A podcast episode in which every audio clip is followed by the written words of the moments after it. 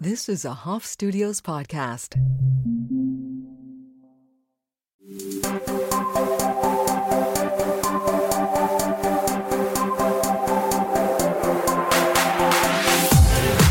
I want to introduce everyone to my hot rabbi. Um, her name is Rabbi Rebecca Keren Eisenstadt. Before she was my rabbi, she was one of my best friends. We, um, I still am, right?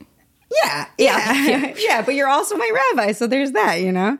We actually had our own podcast for a bit. We wrote a musical together called Rachel and Leah about sisters, where we, like, became sisters and then had a falling out and didn't talk for how long was that? Um, at least four years. No, longer. Um, seven? That's so painful. Yeah, I think that was seven. We took a seven-year hiatus. Seven is a holy number in Judaism, so right. That made sense. Right. Yeah. But too long. It was too long. And we've made up for it. Uh, we've made up for it.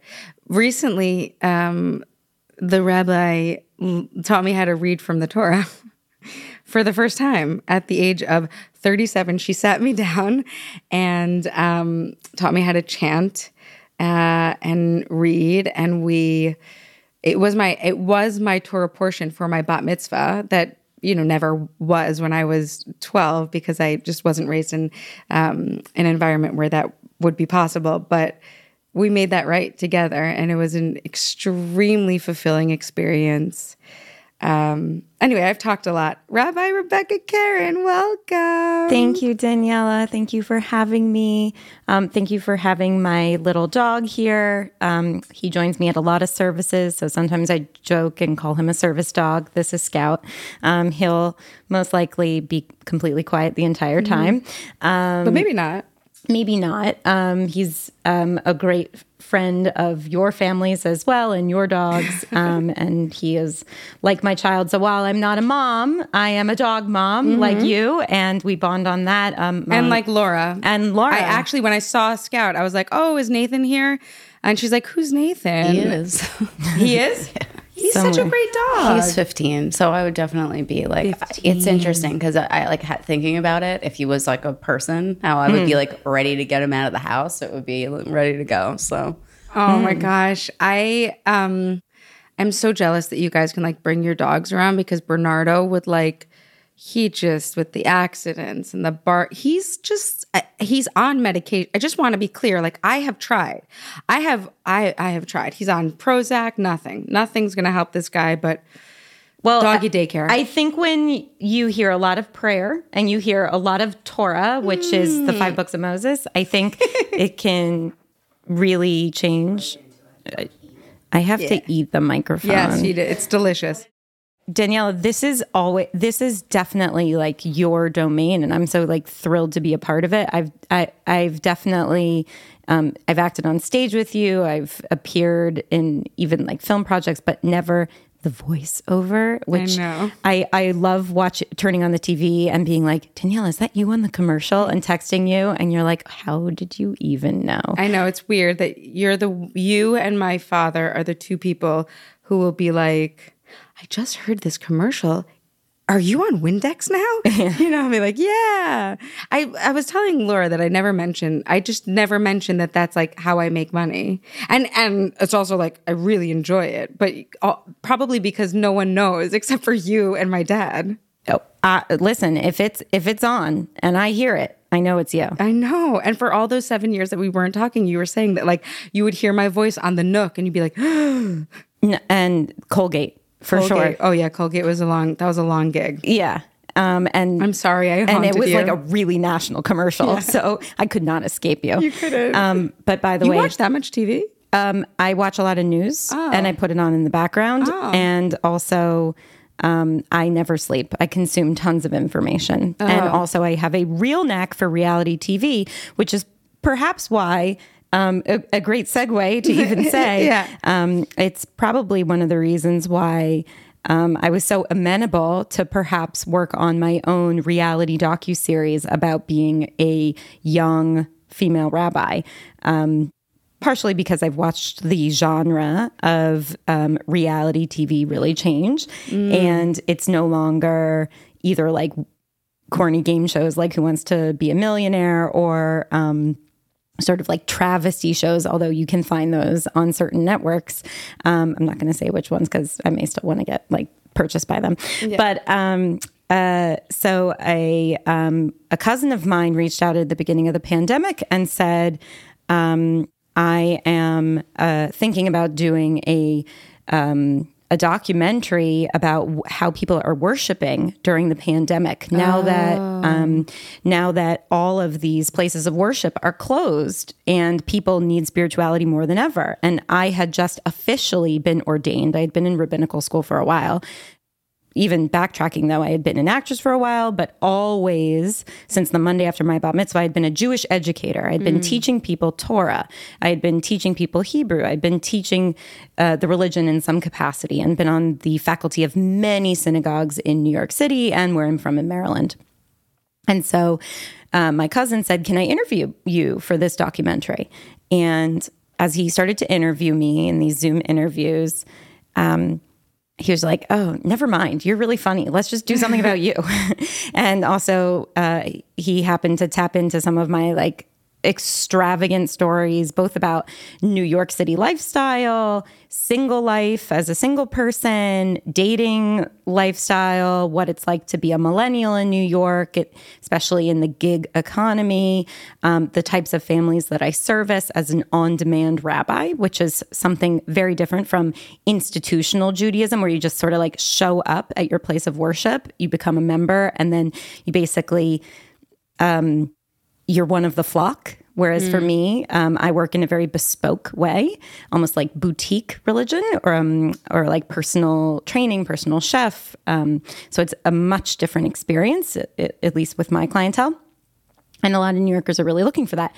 Anyway, so my cousin started interviewing me, and then he spliced together um, a sizzle reel, and then he shopped it around to a bunch of production companies and eventually Reese Witherspoon's company, which we always had our eyes set on because I love their content. Um, I love the mission of working in a female-focused um, production company. Uh, so Hello Sunshine optioned my show mm. uh, to work with um, myself and my cousin to develop the show further. And actually, as you know, Daniela, Daniela is part of the pilot. And you're um, the one who told me I was a, a parenting expert.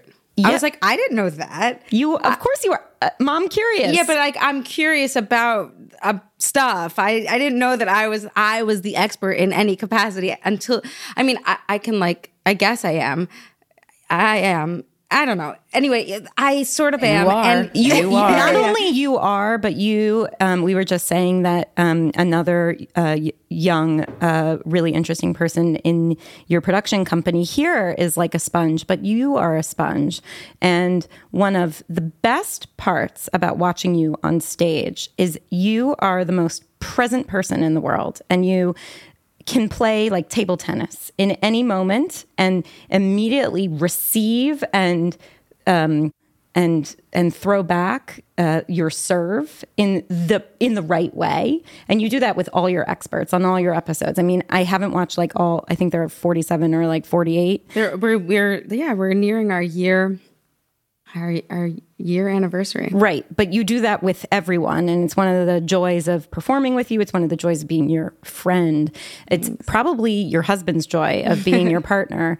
Um, certainly your kid's joy of being, um, you know, parent-child relationship. And of course you're an expert because you've played this, you know, intellectual table tennis with all these other experts. And so you've become one yourself and you have written things, you have posted things, you have, my... yeah, yeah, Aww. We could be each other's P R. Um, so cancel your P R agency. Yeah. I'll do it for free. Thanks, I'll do it for lattes. Thanks, buddy. Um, well, I, I, I have, so, so, um, Becky called me, um, one day and was like, um, Hello Sunshine really wants to meet you. Um, I told them you were like a Phoebe Buffay, um, parenting expert, um, meets like kind of woo-woo juju. And I was like, wow, I feel so seen. And also they're like, how's the Jew who eats shrimp? Right. that and, and bacon, delish. Right. So they know you as the one who knew the most, oh, right, but right. who eats shrimp. Yeah. They that, they found that very interesting. Also clogs. You know what, guys? It turns out you think you're walking around anonymous through the world, and people are listening. Like I'm not. Like there are no secrets here. Right. Yeah. yeah no. Absolutely. Yeah. I know the like, most, and I do the least. Well, I don't know, do the least, but it, at least you know. What you said really had impact because you can be knowledgeable and still make choices. Right. Within Judaism, for sure, because it's an ethno-religion, um, and the cultural piece, the, you know, the, the connection to the land, there are so many different facets to being Jewish, for sure. The religious piece is significant, but it's not the whole thing. Yeah, I always tell my students that um, there's no such thing as Jewish jail. And if there were, then we'd all be in it because in some capacity, then, uh, I mean, look at us right now. I'm wearing a leopard uh, pantsuit. She looks great. Um, maybe it's tiger. Um, uh, right. And like, you know, my mother currently hates that my Instagram handle is My Hot Rabbi. She thinks it's too salacious.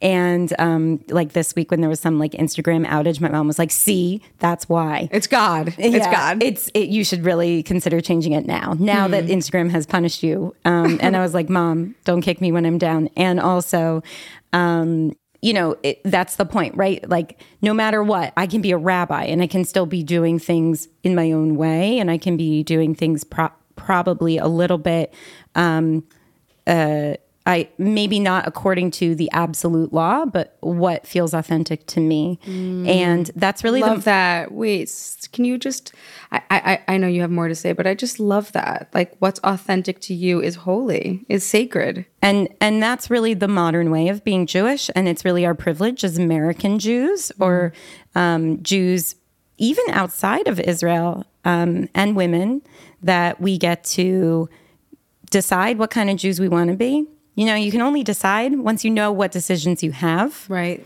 And so somebody who's been through as much as education as myself and you, Daniela, yeah. we both went to very strict Jewish schooling um, in our upbringing, and we have observant families. Um, and so then we can make our choices with joy and love and no, no anger at the past, just okay, I know what I want to do. Yeah, and totally. I know how I want to dress. I know how I want to live my life. And by the way, there are going to be some weeks when you decide certain things in, as a part of your practice, just like you may decide this week, I'm going to try and not eat dairy. We're talking about how, you know, I have this experience all the time when I have like dear, dear friends coming on to the show. It's like, I know you're inside out. It's like, right. I know everything about right. these people. And, you know, we talked about it with the Caitlin Greer episode where she, she had sort of like texted me, you know, like these are my boundaries, which I loved. So, you know, it's like, it's always, it's always a special experience to have a best friend come on. And it's like, well, how vulnerable are we going to get? Right. And and so we had this like pre-conversation. Yeah, we did. Um, two nights ago, and we said it was going to be like ten minutes on the phone, and it was like an hour and four minutes. Um, uh, and you were like muting me as you were like brushing your teeth and getting ready for bed, and I was just like sitting eating steamed broccoli. Um, so, overshare. Um, so... You do eat a lot of steamed broccoli. Yeah. I mean, you don't eat that much, but if you're going to eat, it's going to be steamed broccoli. Yeah, so... To to that effect, I was really thinking about it, Daniela, and um, and so I take back everything we said in that hour wow. because, uh, or not, maybe not everything, but almost everything. Okay, great, you take um, the lead, babe. I think you know what I mean by the everything. Oh, yeah, yeah, yeah, yeah. You do, yeah, um, because I really think the secret sauce in what I do and why I'm successful is that I allow myself to be vulnerable in a way that most rabbis, most clergy members, do not allow themselves to be vulnerable. My clients have my phone number. My students, which I call Judents, they FaceTime me mm. from a restaurant if they have like a Jewish question.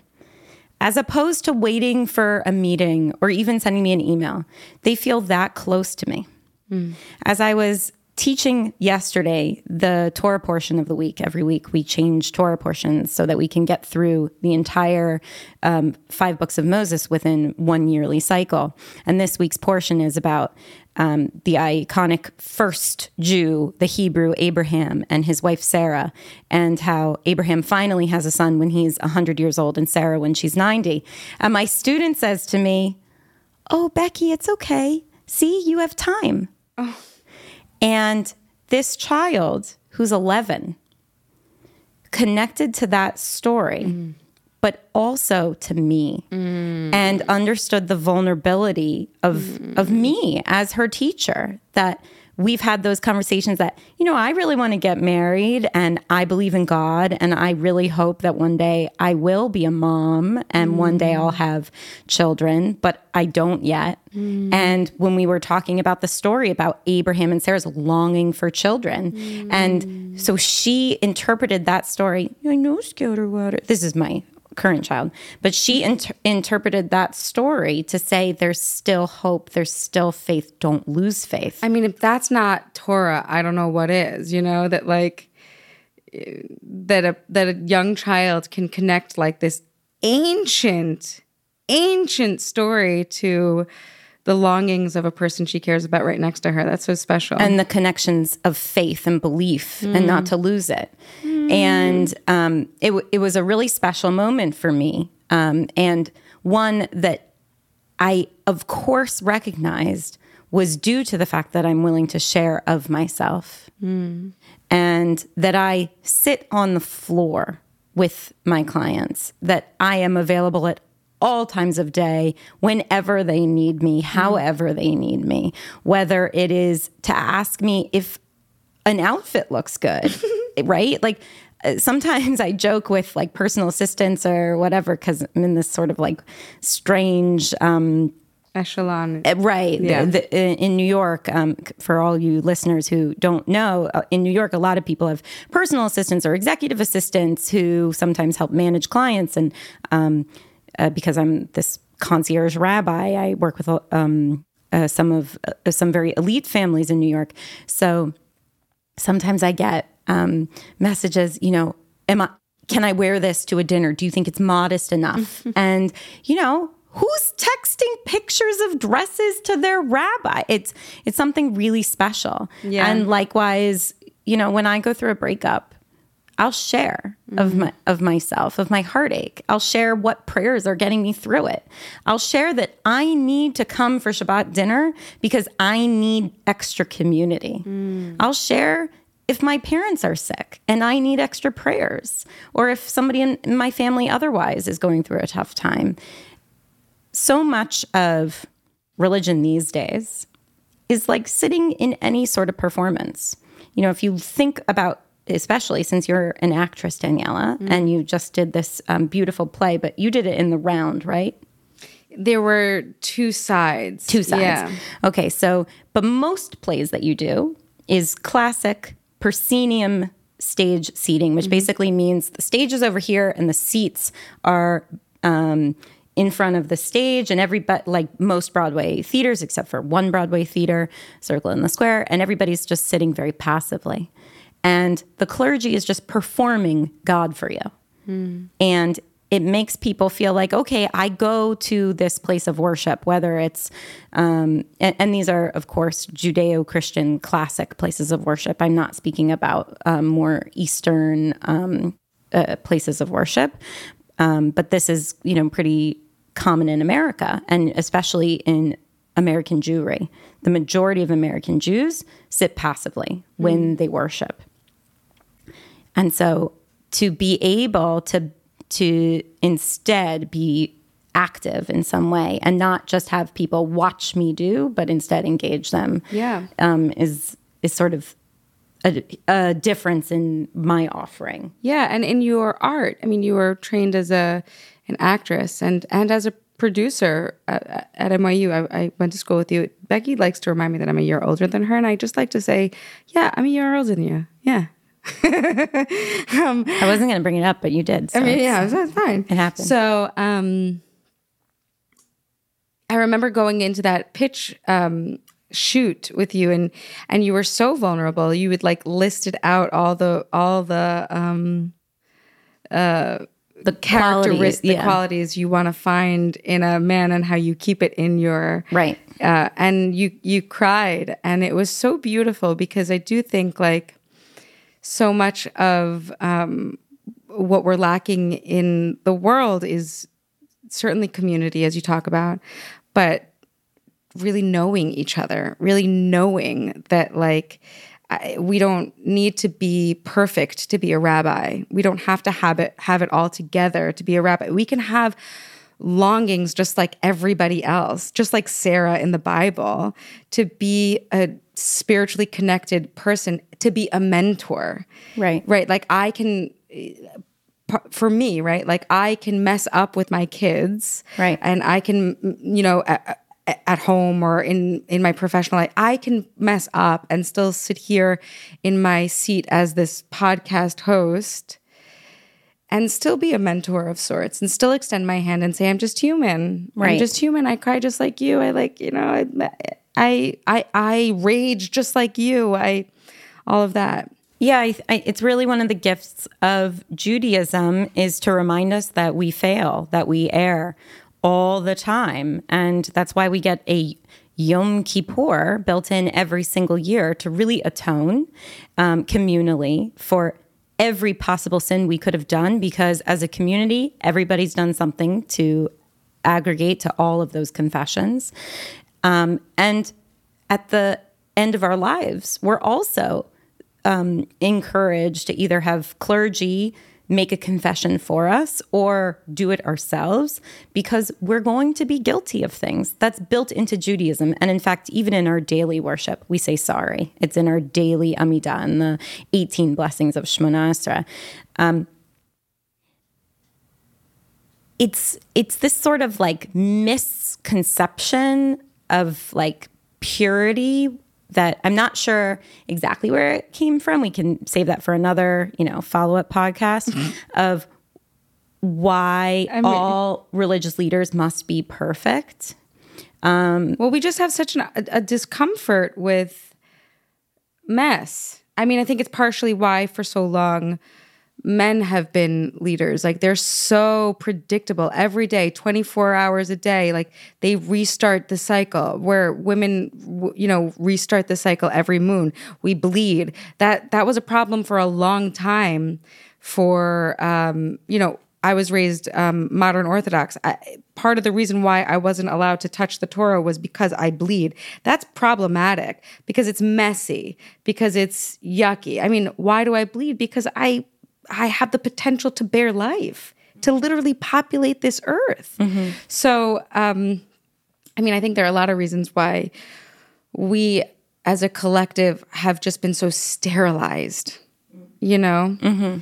Um, but to get messy, if, mm. if I, if I may, one of the things that actually you took off the table that we're going to put back on the table in that conversation was I okay. was like, we have this divide. We have this bizarro divide between women who have children and women who don't yet, or might not be interested, or might not be able to. And it's just like, we're really so, and it's something that like, you know, I can open up with you about because you're my dearest friend. You know, my heart is like so wide open. I really find that like, We're ha- we're we are cutting ourselves off from our collective power by by being sort of, well, I don't know what it is. I don't know what it is, and maybe it is because I have kids. So I'm I'm gonna pass it to you and and to Laura, who's who's also, you know, team team woman with no kids. It's like what what's happening here that we can't, yeah, that we can't really talk about it. Well. Okay, so um, I'm just getting to know Laura, so I'm not going to speak for Laura. I'm going to speak for myself and my experience. Yeah. Um, and so Laura, uh, you're... Don't worry, I'll chime in. Okay, so... Well, Ashley's here too, so... Okay. So um, you're in good company. Ashley's so, too young to... You're too young to even have to worry about this stuff. Um, so. Or so, care, or care. So here, here's how I'll address it. So people... Inertia is the strongest force. people are resistant to change, and that includes change in in any sort of dynamic. And so when one person changes and another person doesn't in a friendship dynamic, it makes the other person feel left behind. Co- um, compound that with many people in their lives making that life cycle, life change, and that person not having had that life change, meaning getting married and having children. Not only are they resistant to their friends around them changing because people just don't like change, but it becomes a judgment that people inflict on themselves. It's it becomes a point of um, hey. com- pain and confidence where they feel, what is it about me that I'm unable to keep up with some of my peers mm. in what feels like a social, um, a social timing and, and train, a, a locomotive that people seem on board and I can't get on board in the same timing. Um, and uh, I've watched several of my friends get on that, that board, get on, on all aboard, right? And it's like, oh, crud, I don't have the ticket. And there are no single seats. And even when people think there are single seats on the train, there aren't single seats because everything is about kids' activities and the new people who are on the train that you meet. And it's okay that you're meeting on that train that you're all aboard, you just got on. There are new couples and there are new kids and there are new, and your your life is changing. Mm. Meaning, and you, I mean, people in your shoes of having children, young children, now joining, you know, taught gymnastics and taught ballet, right? And Saturday mornings are no longer, I mean, I, you know, I, I just went to synagogue, but like I hear people go to brunch. I hear brunch is a thing, you know, so like Saturday mornings are no girl, no longer about girlfriends brunches or even double dates, but he's hot from the lights. He's wearing a fur coat. Um, He, or he just wants to snuggle with you. Um, so, so I think that that is part of the source of pain. Um, it's not an intentional exclusion, but it feels exclusionary. And also, we can't help but judge ourselves. Why? Why weren't? Why didn't we get a ticket? Why didn't anybody ask us to get on board with them? Right. I see Laura nodding. I don't know if she's on camera. No, I'm she's on mic, ca- though. I'm not on camera. I'm on mic. Um, I definitely think that that is um, ha- most people's uh, experience, like mm-hmm. on our side of the fence. Mm-hmm. Mine is slightly different. Oh, I hate I've the fence. Been, I hate the fence. I've been, uh, I've been with my husband since I am eighteen years old. People oh. very much expect me to have children. We get along famously. We run this company together. Mm. I don't have any interest. And I have seen many people do a bad job at parenting because they felt like it was what they were supposed to do and not what they truly wanted to do. I only do things that are a full body yes, and until this is a full body yes, and if it never is, then it never is. I also am insanely passionate about my work and my career and the level of success that I am trying to reach is I'm in a women in business group and someone said it, so I'm gonna I'm gonna say it. She goes, the type of success that we're trying for is the top one percent. It's nobody, you know, her husband is a touring, world famous touring musician. And she's like, this people aren't doing this. This is not what people are doing. I wanna go work with Elton John. Most people are not working with Elton John. That's right. So that has to take priority. I don't even have the space in my body, in my mind, in my heart, in your in your calendar. So I'll I'll, I'll just um, I'll just counter it with um, yesterday I was talking with um, my household engineer. Some people would call them a housekeeper. Um, engineer?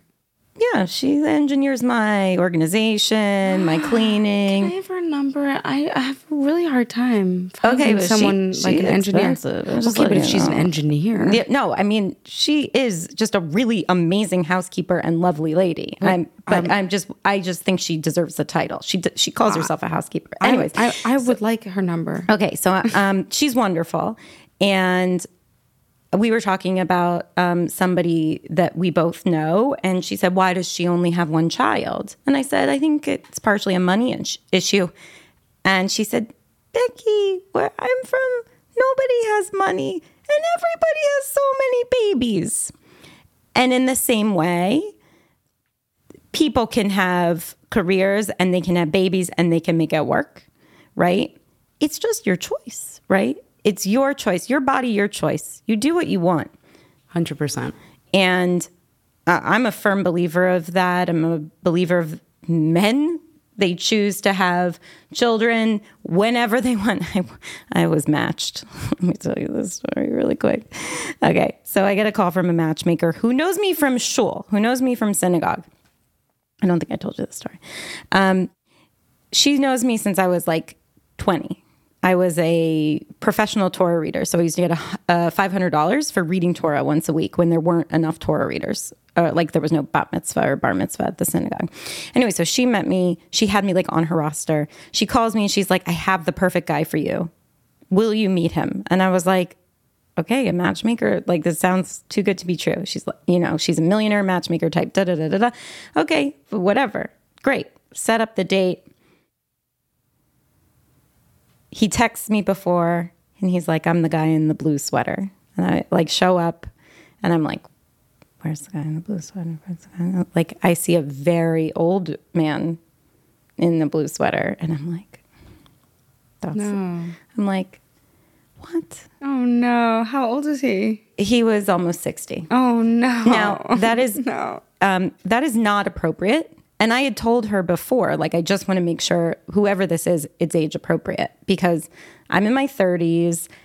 Like, I'm a rabbi. I don't need anybody's money. Like, let's not get it twisted. That's not a good look, right? Mm-hmm. I'm not going out with somebody for money. I'm not going out with some... I, I, I support myself. Um, thank you very much. Some people like older men. I just want to put that yeah, out that's, there. That's a whole other story. Anyways. I don't know who those people he, are. He happens to tell me that he's frozen his sperm, so not to worry, that we could have children. Like, he tells me all these things. By the way, I really tried to split the bill. He would not let me split it because I knew I had no intention of seeing him again. Um, he wouldn't let me split it. But I didn't want him to think I was, you know, in...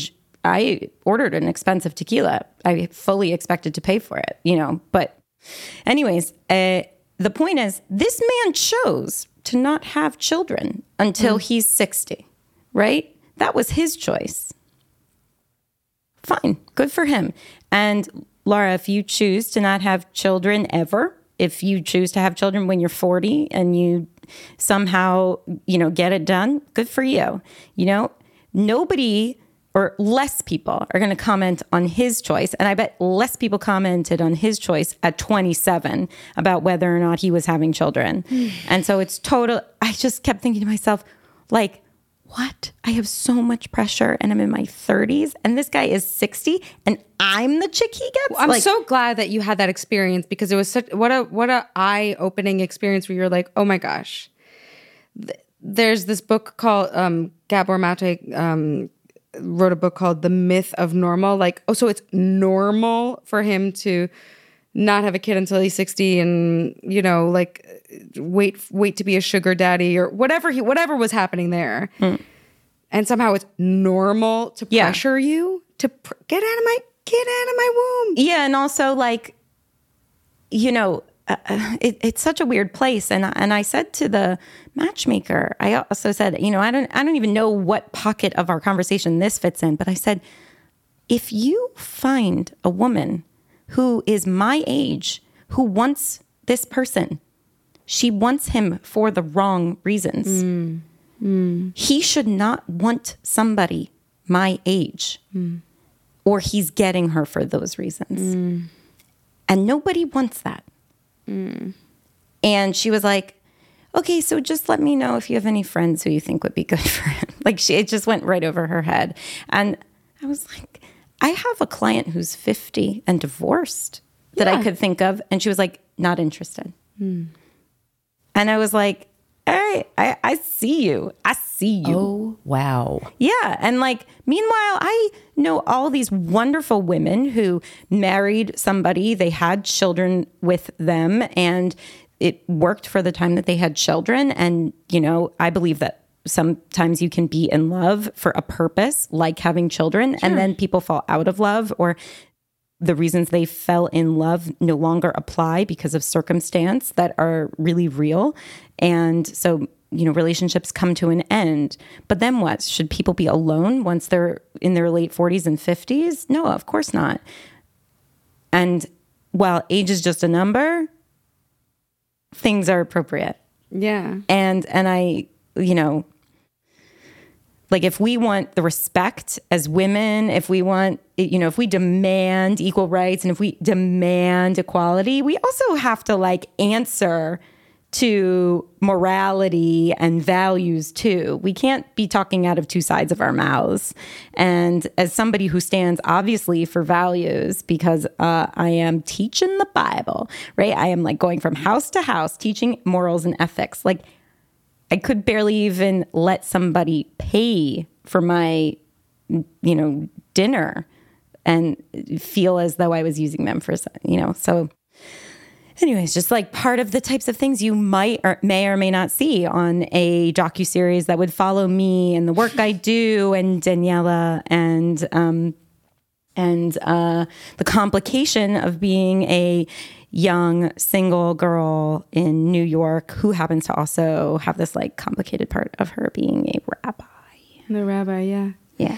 Um, you mentioned that the the imp- impulse to create this show sort of came to you in two thousand eighteen. Yeah, so um, well really I was I was signing up um, for S- some parts of my uh, rabbinical schooling.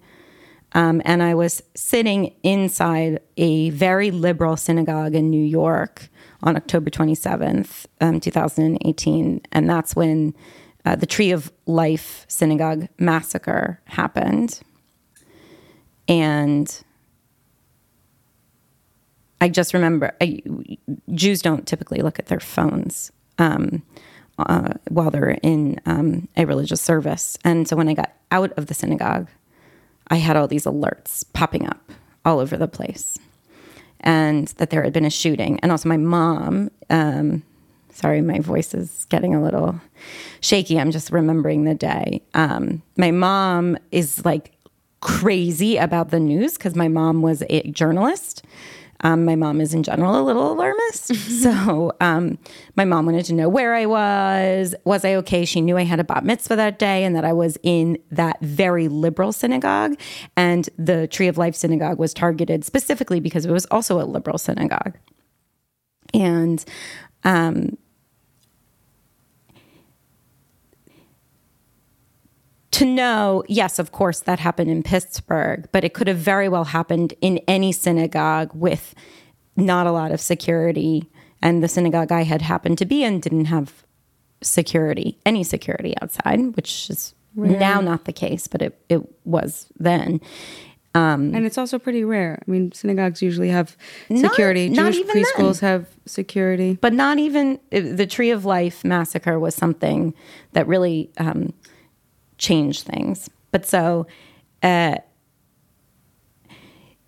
the next Sunday, I, uh, I I was really in shock that whole day because I had had this amazing bat mitzvah experience in the morning, this massacre in the evening, and then I had to go to the party that night. And I felt very strange about the party. And then I had had a terrible date after the party that started at eleven o'clock, and the guy lived, no joke, in a tenement. And I showed up at the date at eleven at a bar around the corner from his tenement. And the whole time I was wearing a jumpsuit because I had been at the party before. This is a very quick story. And um, I'd been in a jumpsuit because I, it was sequins, whatever, because I'd been in this party and I really had to pee. And I was doing the like pee dance where like And he was like, oh, why don't you need to pee? Why don't you just go pee? And I was like, we're at a dive bar in the East Village. Like, I can't pee here. I have to take off all my clothes. Mm-hmm. Like, I can't, I'm in a jumpsuit. He was like, well, do you want to go to my apartment? It's like around the corner. And I was like, okay, you work in tech. We're in the Lower East Side. Chances are it's like one of the nice buildings. Fine. I really have to pee. Like, I haven't peed the whole day. This has been a hard day. I don't even know you, but I'm going to your apartment. We show up to this place. It's disgusting. And he's like, sixth floor. I'm like, walk up? Oh, crud. So like start walking up the stairs. I'm wearing like five inch heels. I have to pee. I'm carrying like seven pounds of pee with me. And I get to his apartment. He's like showing me his kitchen. He's showing, I'm like, so where's the bathroom? He was like, in the hallway. I'm like, what do you mean in the hallway? He was like, yeah, there's one for the floor. I was like, you live in a tenement? And I was like, I can't. Scroll, Uber. And I took an Uber and I left and I went home. So like, it was the worst day. And then my first lesson on Sunday morning, October twenty-eighth, was for a kid whose bar mitzvah was the next week. And he told me he wanted to cancel his bar mitzvah, because he was too afraid that a gunman would come and that he couldn't risk his whole family dying for his bar mitzvah. And instead of practicing like our last practice for his bar mitzvah, instead I had to reassure him that you, you don't have to run and be afraid. And in fact, we're going to do everything to protect you. And the safest place to ever be is synagogue for a Jew, and be proud of who you are. And we're not martyrs, but if you were to ever, ever pass away with God's name on your tongue, don't worry, you are going straight to heaven. Don't you worry, my friend. And you will have the best time in heaven. And you'll be with all your family too, past and present. And I mean, that sweet boy, obviously he had his gorgeous bar mitzvah the next week and it was great, but that moment of seeing that like his bar mitzvah hung in the balance because of anti-Semitism, that somebody was going to scare an entire chi- a child from taking his place among his people, I knew, yes, I have to finish becoming a being, being a rabbi. And there, I had my own conflicts about it. I wasn't even convinced as a female that I even should be a rabbi. G- growing up, I didn't have any female um, rabbis as examples. And just to get clarity for um, non-Jewish listeners, is it allowed? Because I, I'm Catholic, it is not allowed. We don't. It, oh, still it's not no, allowed. Which oh. my mom thinks is like a reason that things are so messed up. So it, it there are many sects, I hate that word, sects of Judaism. And so being a female rabbi is totally allowed in the Reconstructionist, Reform, and Conservative movements. In the Orthodox movement, it's up for debate. The Orthodox movement has recently started one program in New York where they say they ordain female rabbis, but those rabbis are not really able to do much. Um, and those female rabbis are not accepted in Israel. Female rabbis are not accepted in Israel unless it's by the Reform movement. But you were saying that that it was that experience that led you to finishing your um, finishing, rabbinical training, right? And, um, and and and so when my when my cousin approached me and basically was like, "So we're going to do a show on you," and you know, I didn't realize, um, come here, sweetie, I didn't realize how um, in, involved doing this like reality docuseries was going to be. I basically just thought, oh, it was just going to, I was just going to be like the next big rabbi. Mm-hmm. Um, and when I realized it was work, or I realized, you know, eventually some of this was going to actually really expose a big part of me and my life, I said to my cousin, I don't need to get famous. I don't want, I don't care. What I want out of this is for people to have a clearer perception of the way modern Jewish people and Jewish women practice. And I want good news for the Jews. We have enough bad news for the Jews, right? Obviously, this fall in two thousand twenty-two, we've had a lot of issues with um, a- increased anti-Semitism, and it's just been going up and up and up. I mean, every single year, the F B I um, posts that are Um, we are the largest religious group that is the subject of hate crimes, and we are still only two percent of the United States population, zero point five percent of the world population. Um,